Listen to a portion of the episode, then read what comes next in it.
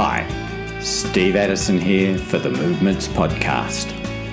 Podcasts for people who want to multiply disciples and churches everywhere.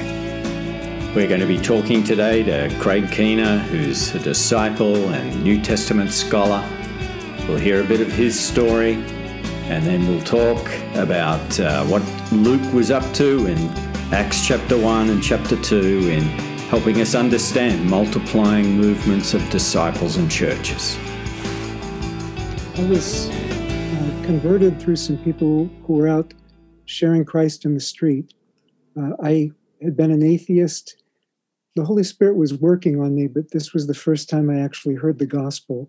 So I argued with them for forty-five minutes. You can't always, you can't always predict the outcome based on what you faced at that moment, because they they they thought I was nuts. Uh, I, I ran into them a year later, and they said, "We thought you were one guy who'd never get saved." And by then, I'd led ten other people to Christ, about ten other people. So, but I went home. The Holy Spirit worked me over so much that I was converted like an hour or so later, and um, and then I I, I was.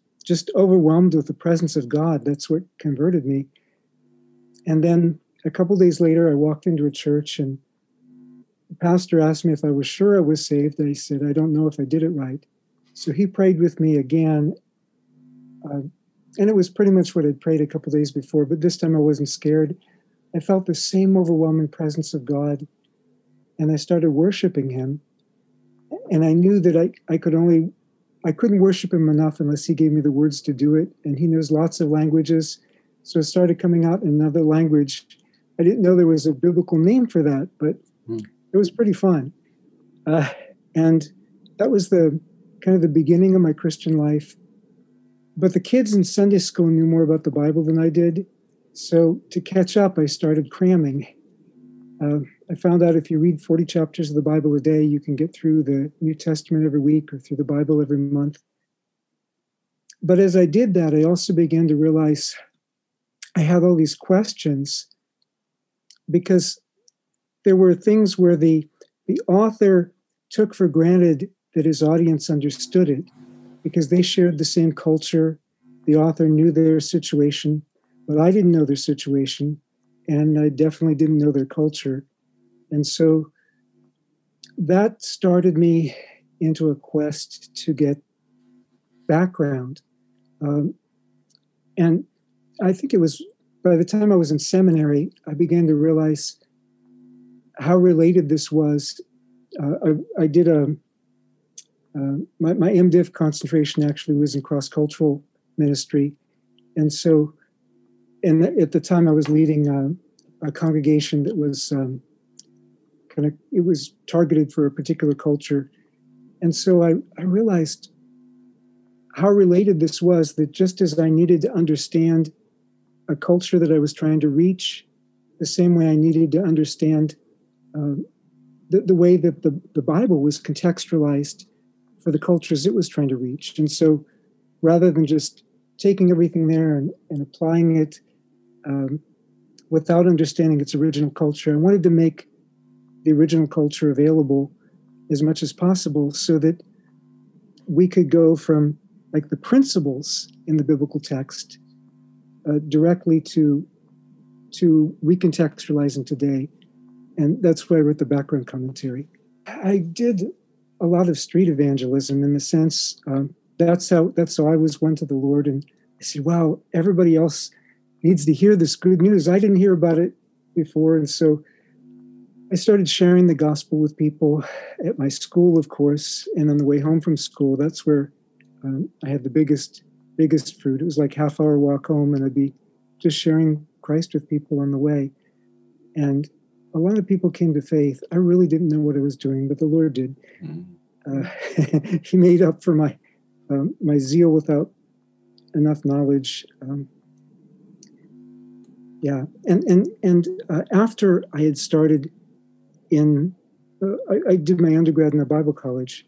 After, after I started that, um, when I when I'd come home for the summer, I would, uh, you know, I was I was working to to support myself, but the place where I was working, there were some apartments. And so I just started a couple Bible studies in the apartments after afterwards. And I realized if I didn't need to go back to school, these could actually grow into something more. But I, uh, I, I did go back to school. I kept kept finding ways to to share faith on the on the streets. And again, it was it was the time I was in seminary, as I would be sharing Christ with people on the street. And well, I did my my ministry practicum in New York City, and with, with various different people groups there. And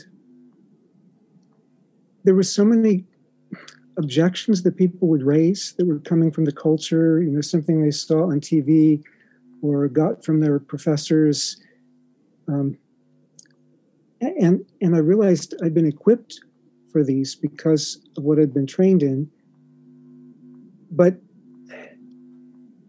as, as quickly as we were winning people to Christ, there were so many more people we, we weren't reaching who were being uh, led, I would say, astray by, by these false ideologies. And so I began to realize how useful my, my training was. And that's why I went on for a PhD, um, so I could like serve in multiplying laborers for the harvest and training them. So I'm just wondering if we could talk a bit, just take one piece of scripture, uh, the the whole story of, you know, Acts one and two and Pentecost, and could just discuss a bit, um, you know, what are the lessons there uh, for practitioners?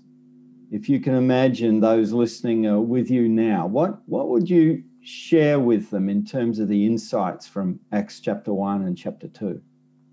Well, you you uh, practitioners, you're the you're the heroes. I'm I'm. Uh, honored to be able to, to share with you. That's, uh, I don't know if it's the right way to put it, but I feel like that's what I'm for. uh, if I can, if I can serve, serve your ministry. In Acts one and two, we see Jesus giving some more instructions to his disciples before he ascends. And one of the major instructions he gives to them is to wait for the power of the Spirit. So it's not something we can do on our own. In academia, we try to teach methods, but the Holy Spirit isn't a method. that's that's a matter of a relationship. So they were waiting, and, and we still see that on the on the day of Pentecost. They were gathered together in one place. And uh, back, back in Acts one fourteen, um, it, it speaks of how they were praying together.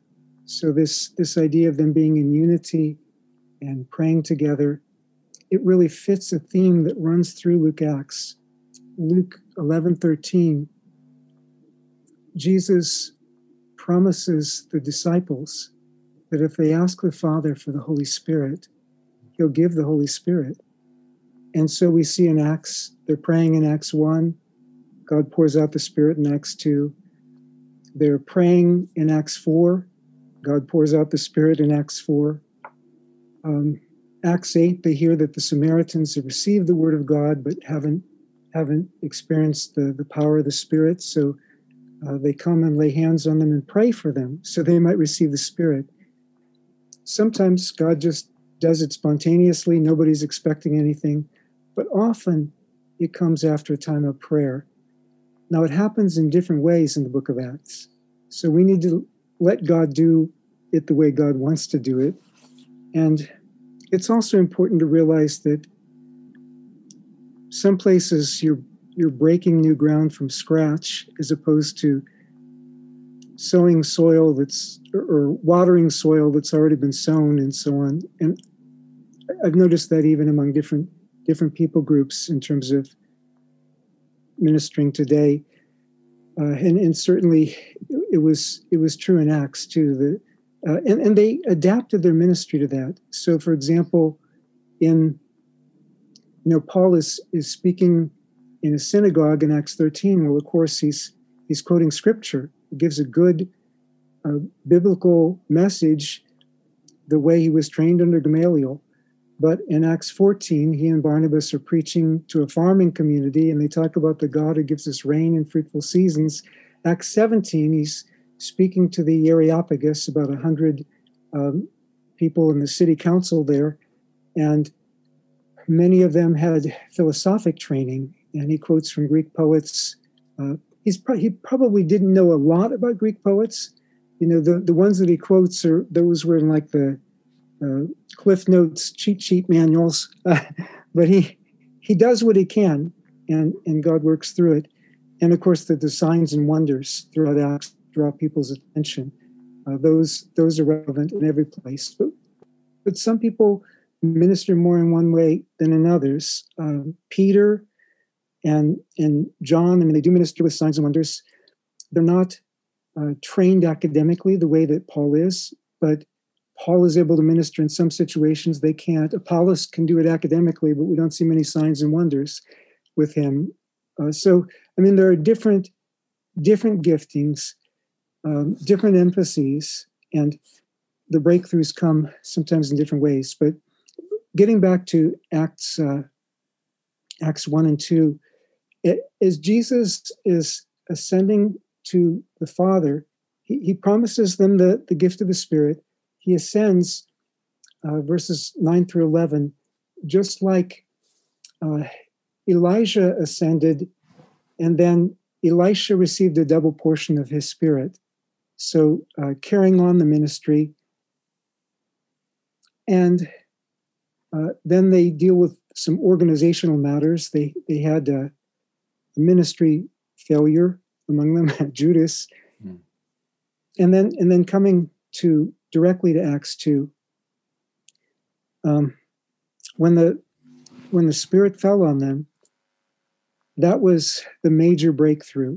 Now there had been sowing before that, uh, obviously a lot of it in Galilee, and by this point there are a lot of people uh, in Jerusalem, or at least the ones who stuck around of the five hundred who saw him uh, after he rose, um, but there were at least one hundred twenty at this point, people who'd seen him alive from the dead, and obviously that that would uh, that that broke some ground. I'm sure word word had, some word had already spread, but then this breakthrough comes with the sign in in the uh, probably in the temple, um, which is where Peter ends up preaching.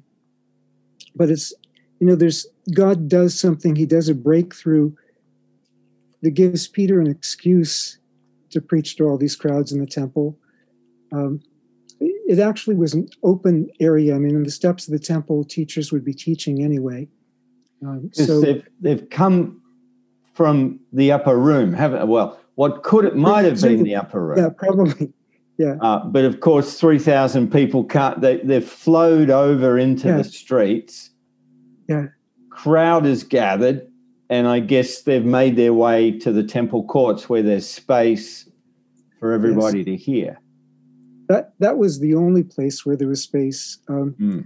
and in most of the ancient Mediterranean world, in the in the cities, you had public space, civic space, and the temples often took up a lot of that. Well, in Jerusalem, the Temple Mount, I forget, it's something like a quarter or a, or a third of the whole city. Mm. And it would be really packed out at Pentecost.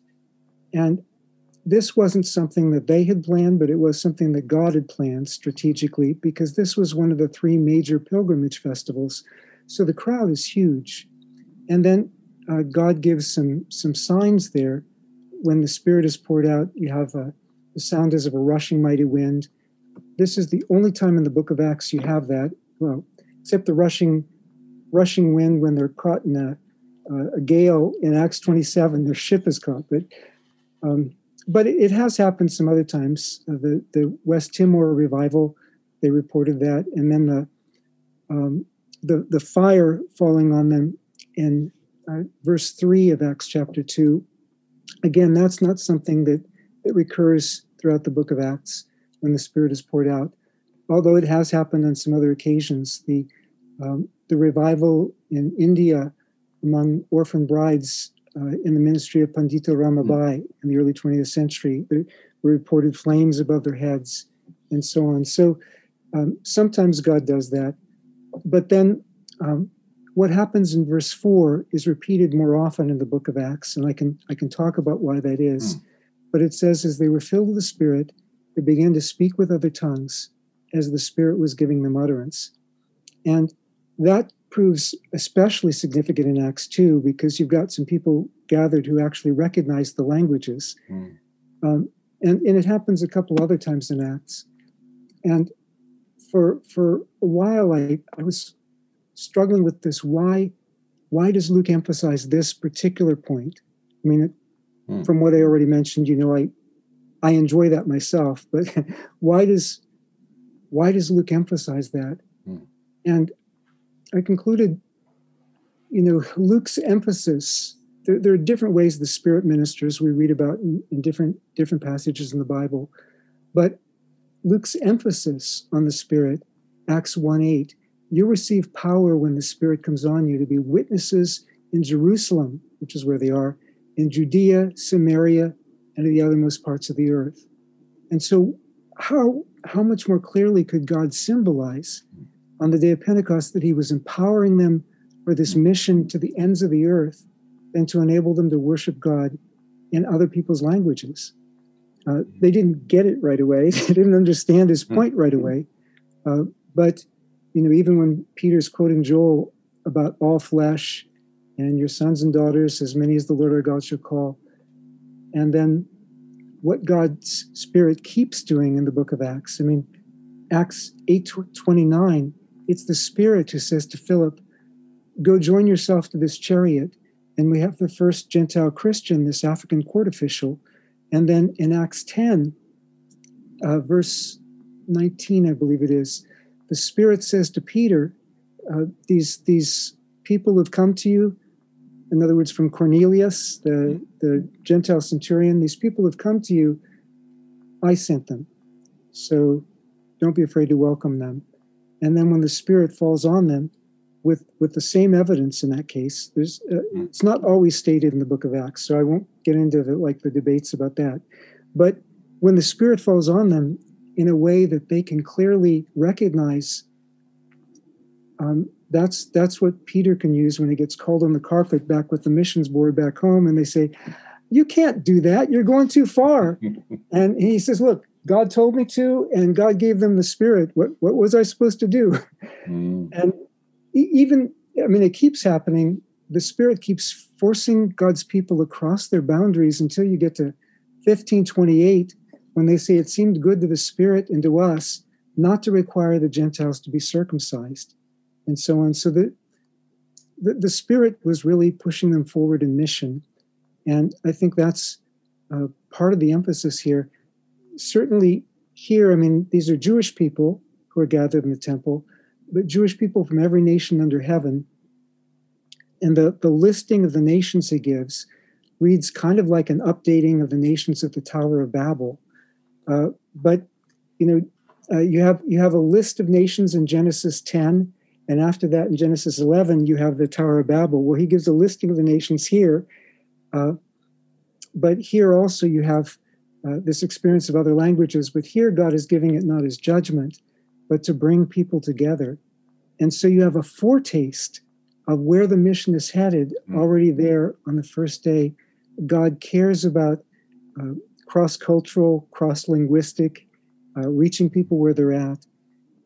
And then Peter goes ahead and, and preaches, preaches the gospel.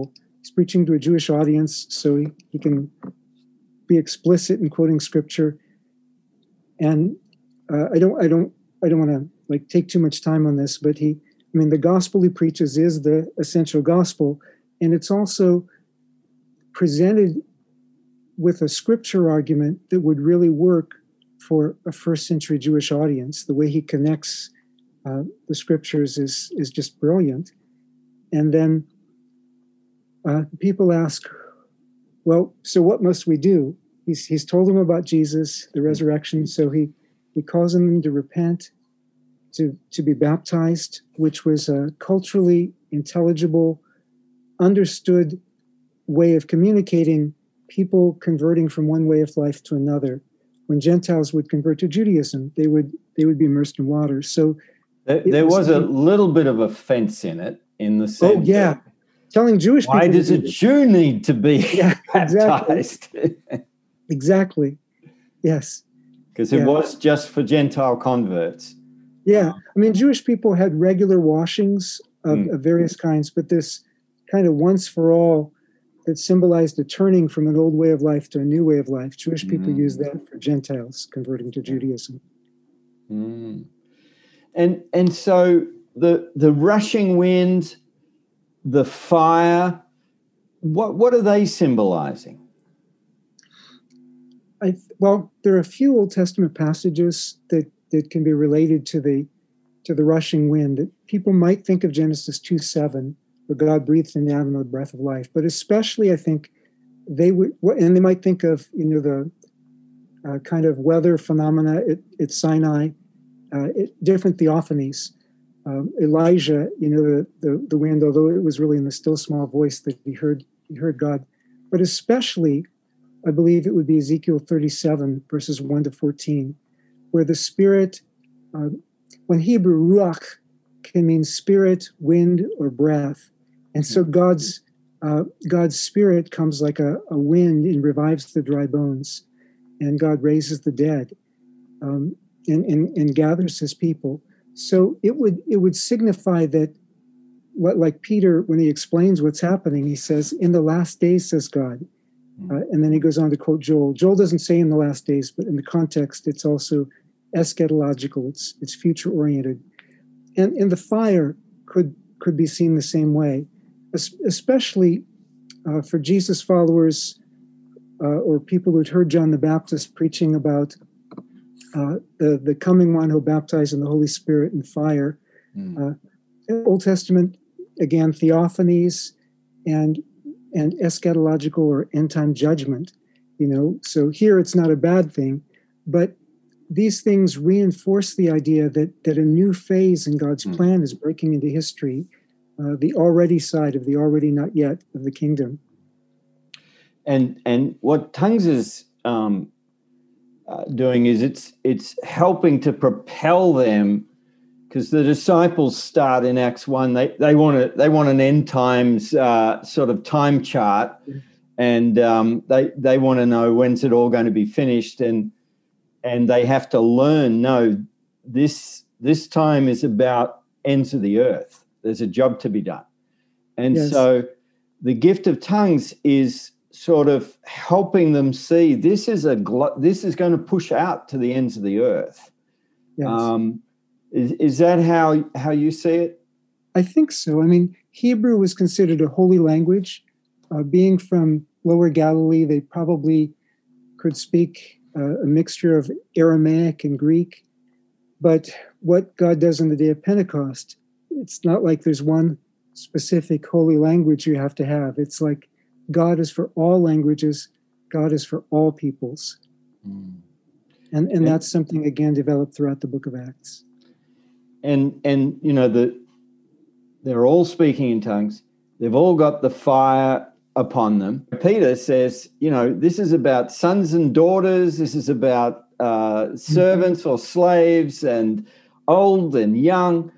So it's also saying, you know, the Spirit is for everybody yes. for this worldwide mission. You know, yes. I mean, later on we called that the priesthood or ministry of every believer. Is that... Is that also part of what's going on, that it's not just the twelve, but everybody's mobilized now? Yes, absolutely. It's it's total mobilization.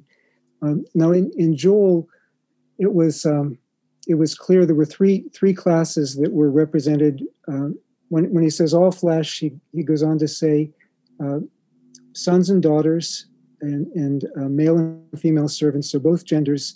And it's your male and female servants, so it's both free and, and slave, and, of course, young and old, as you mentioned. Now, in Acts, it changes the wording a little bit. Uh, it, it's it's a translation that's a little bit free to, to get across some points, but uh, it's it's God's servants, male and female. So uh, the the You know, it really transcends class barriers, because as long as somebody's God's servant, it doesn't matter what their what their status is.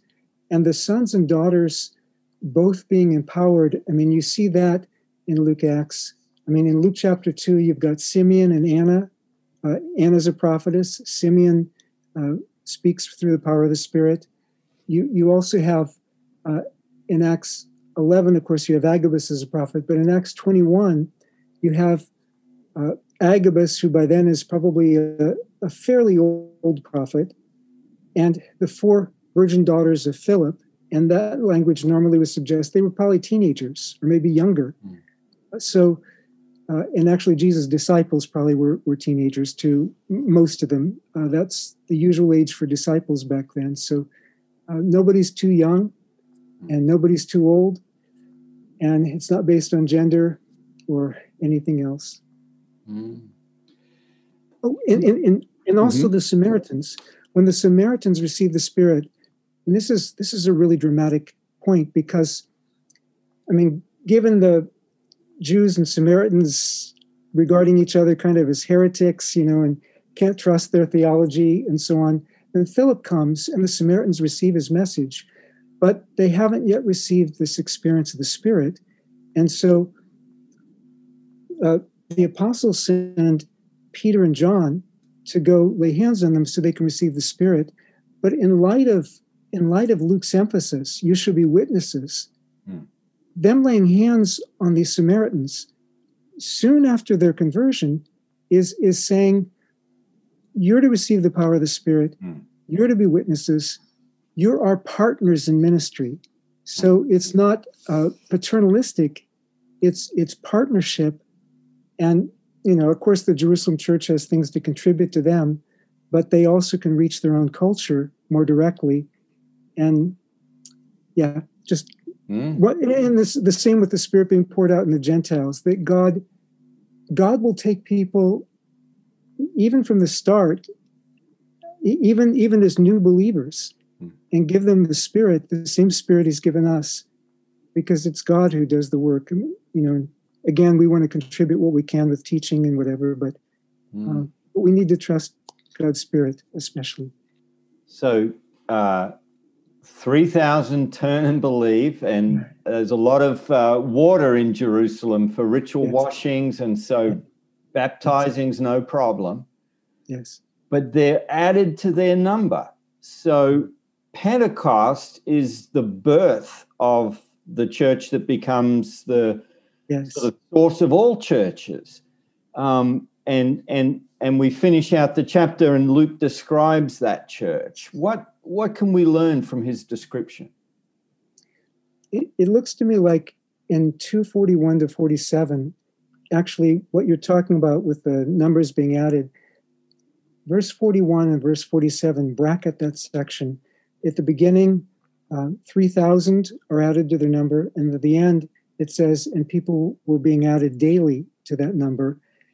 The difference is the three thousand that came in at the beginning, that was Peter's preaching, but the ones coming in at the end are coming in because they see the transformation in, in the lives of the people there.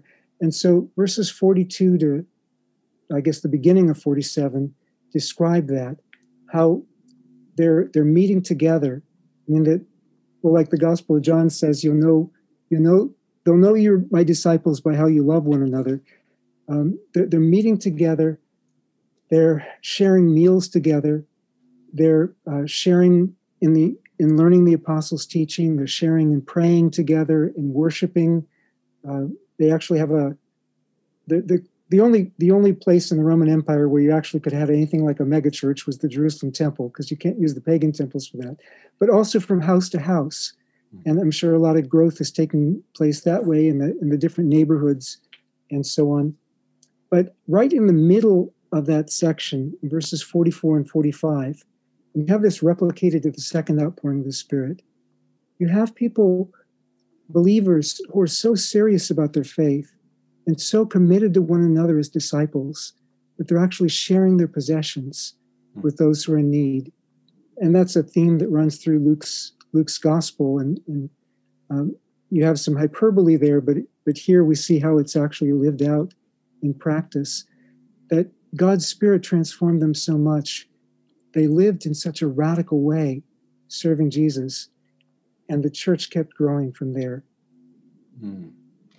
And then uh, I, I read just recently, I think it was Eckhart Schnabel, he's, he's listed forty-six names of people we know were uh, a part of the life at some point of the church in Jerusalem. And you can see how this, this church didn't stand still. Almost immediately, the gospel's going out from them, and churches are being planted in Samaria and, and Galilee and uh, Judea. And, and members or participants in that Jerusalem church end up going to the ends of the earth. Um, yes. And so something about how it became a multiplying movement. What, what do you see in... in Acts and, and the epistles that, that evidence that? Oh, wow. Well, we could go on for a long time on that. Uh, Eckhart, by the way, is great. He's a great scholar and, and godly man, uh, my my friend. But in in Acts, of course, you have these um, these believers who've gathered from, from different parts of the world, Jew, Jewish people who've gathered. So you already have um, somewhat multicultural element in the cosmopolitan center of Jerusalem, more than you would have had in Galilee, uh, in, in in most respects. I mean, in terms of people coming from different places. Um, so in Acts six, though, that comes to a head, because there's a minority group within the church, and these are probably especially diaspora Jews who settled in Jerusalem, who only speak Greek. They don't know Aramaic, or, you know, can't communicate in Aramaic. And what the church does is really extremely unusual in terms of ancient movements, because usually in antiquity, if if a minority group mouthed off too much, uh, the government would silence them uh, by whatever means they saw fit.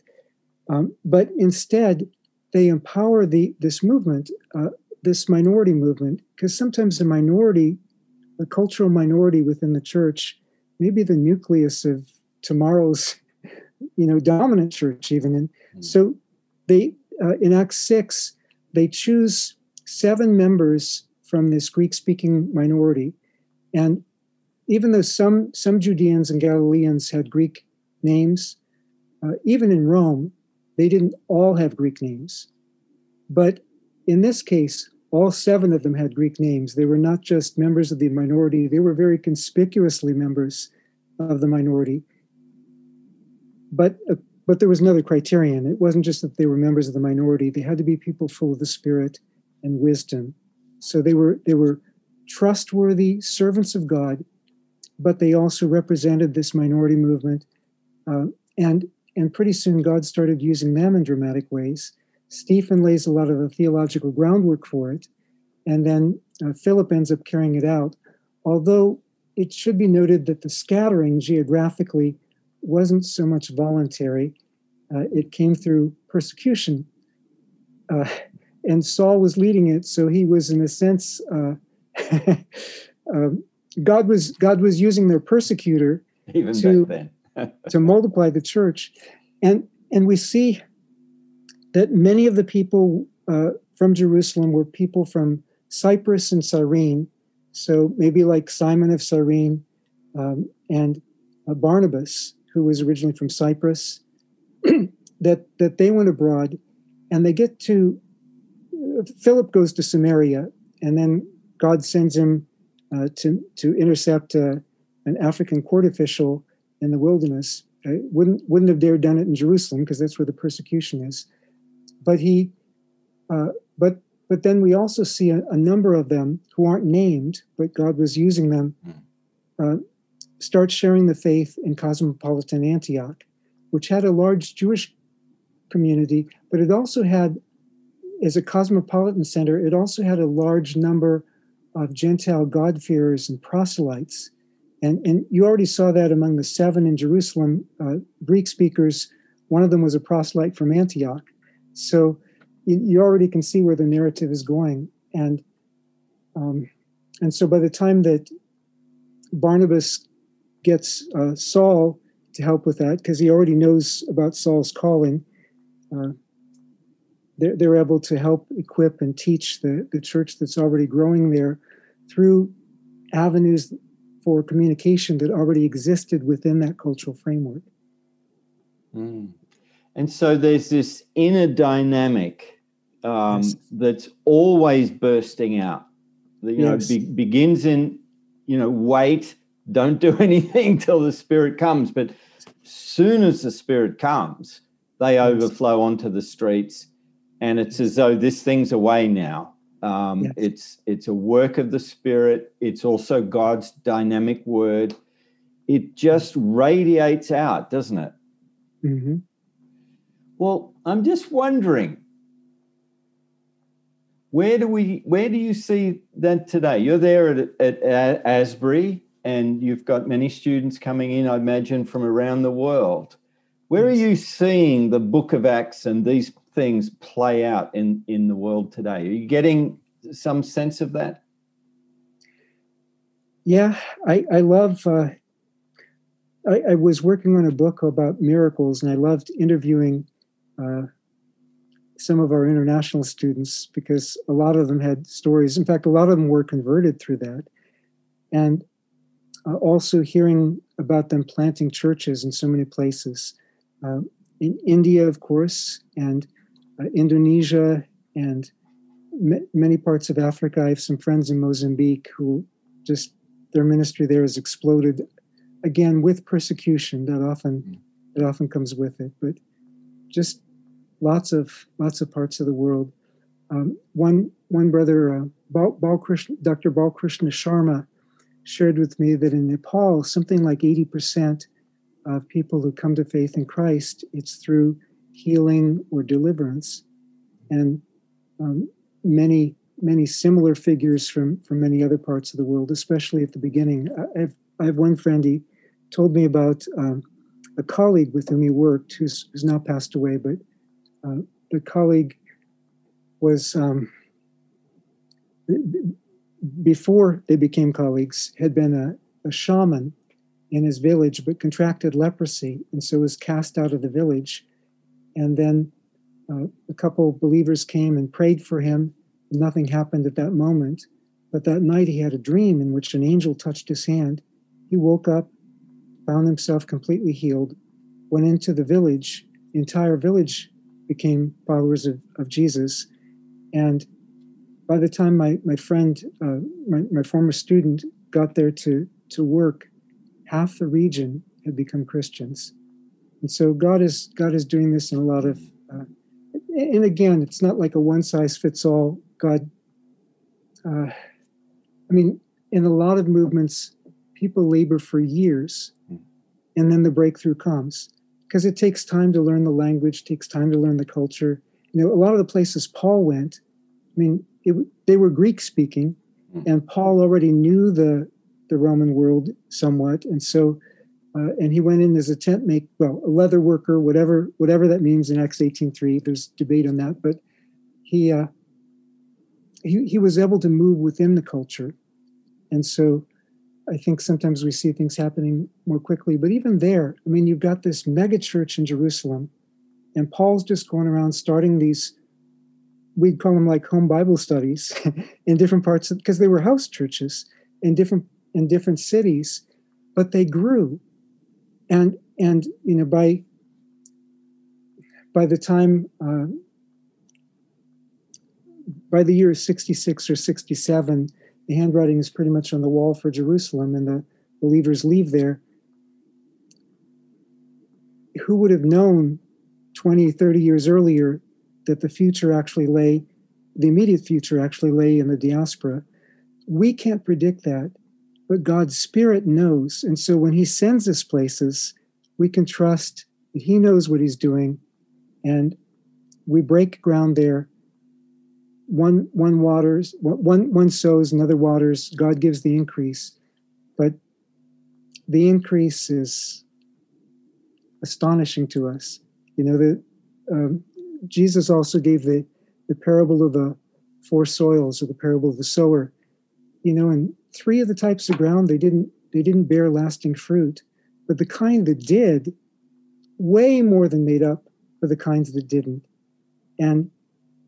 That's that's what we see in Acts. Not everybody, not everybody welcomed the word. Some actually opposed it, But the, the seed wasn't sown in vain. There was power in the word itself, the, the, the good news, the message itself, that uh, the Spirit of God used to bring forth the fruit. And the, uh, those who were carrying the word, their mission was to follow follow this commission and, and uh, follow the, the Spirit's leading. You can find uh, Craig's books and uh, free resources at craig keener dot com.